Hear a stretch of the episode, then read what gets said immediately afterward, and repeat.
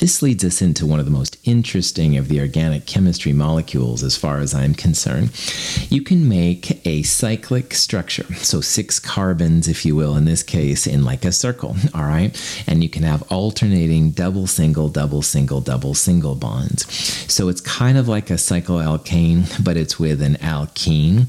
And there is a type of a family of compounds called cycloalkenes. However, in the right combination, and this one is an example of that.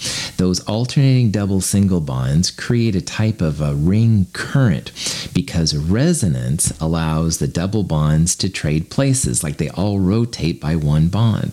And the resonance like goes on and on. So they rotate by one, then they rotate by a second, then they rotate by a third, and they go on and on and on. So sometimes you'll see this type of structure written as six carbons with just a circle in the middle of it. And the circle res- rec- is basically a way to represent the resonance of it.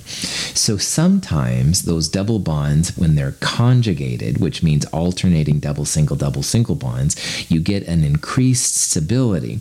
And if you end up with this kind of combination, you have what's called an aromatic hydrocarbon. And aromatic compounds are especially stable and they have real special kinds of reactivity. This is a really interesting, in my opinion, part of organic chemistry.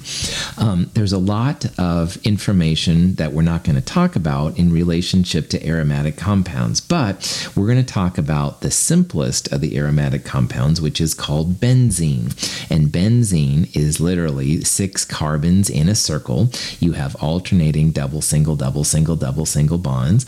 They will resonate, they will rotate around each other, and you end up with this wild kind of ring current. You can see that the molecule is flat, and the flatness does create some special reactivities. Like some of the reactivity that you expect for an alkene doesn't happen with an aromatic compound. And sometimes aromatic compounds will react in ways that the alkenes won't. It's a real interesting kind of phenomenon. These pictures here show the different types of electronic networks. The upper left one is just the sigma bonds, all right? And again, sigma is the head to head overlap between carbons and stuff like that. The lower left one shows the pi bonds. And again, back to our discussion from the last chapter, pi bonds are kind of like the bread of a sandwich, and the sigma bonds are kind of like the quote unquote meat that goes in the middle.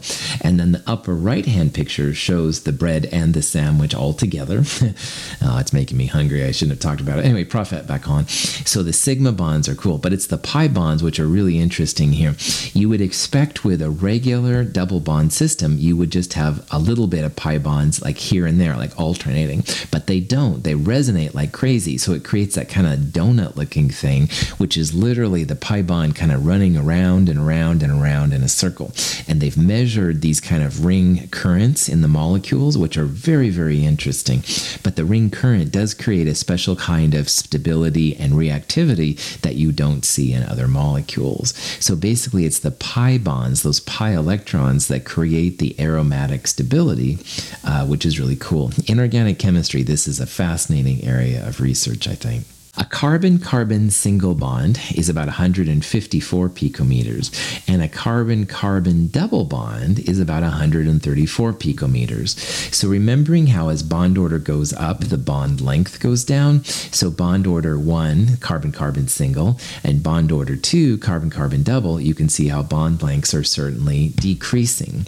Well, in benzene, the carbon carbon bond lengths 139 picometers. Now, technically, we would think of the carbon carbon bond order as not two or one, but kind of a hybrid because these are resonating around. So instead of having doubles and singles, you would expect the bond order to be about 1.5, more than a single bond, less than a double bond. However, because 139 picometers is pretty close to 134 picometers, there's something else going on here. All right, the, the resonance in an aromatic compound is like an extra level level of stability, making it a little bit stronger.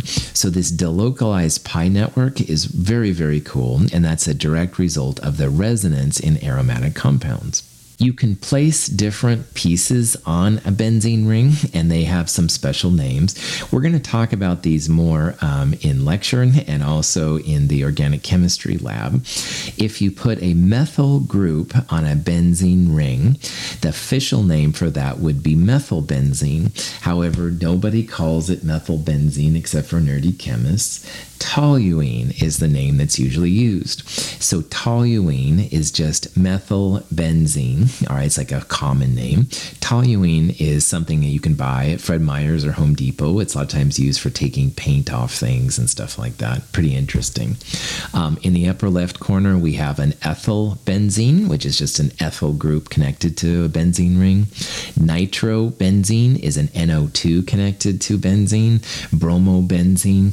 Um, in the upper right hand corner, an alcohol connected to a benzene ring is called a phenol, and that's something that's kind of cool. Um, benzoic acid, we'll talk about more in Chem 223. Benzoic acid is a COOH. We'll talk about that more here in a little bit, but benzoic acid. And finally, you can have multiple benzene rings connected to each other. Naphthalene is two benzene rings connected to each other. So you have actually two rings in those guys. It's really cool. Naphthalene has all kinds of different possibilities. So there's lots of examples of these aromatics and stuff we'll see seeing. If two of the positions around the benzene ring have the same kind of substituent, there's a special kind of a naming that's used. And the old way of calling them is by ortho, meta, and para. So what we're seeing here in these examples are a series of dichlorobenzene groups. And in the example on the left, the chlorines are right next to each other. In the middle, there are basically there's a spot between them, and in the one on the right, they're opposite. If they're right next to each other, like the first one, then the official name would be 1 2 dichlorobenzene. But you will still see it listed a lot as ortho dichlorobenzene, or what they usually use is just O dichlorobenzene. So ortho means 1 2. I prefer the numbers personally, but ortho, meta, and para you'll see a lot too. Meta means 1 3. So 1 3 dichlorobenzene is also called meta or M dichlorobenzene. And para means 1 4. So 1 4 dichlorobenzene is the same as P dichlorobenzene. And you could have dibromos, diiodos, dimethyls, all of those things, orthometapara. Again, I prefer the numbers, but the, you will see the letters as well. Either way is fine.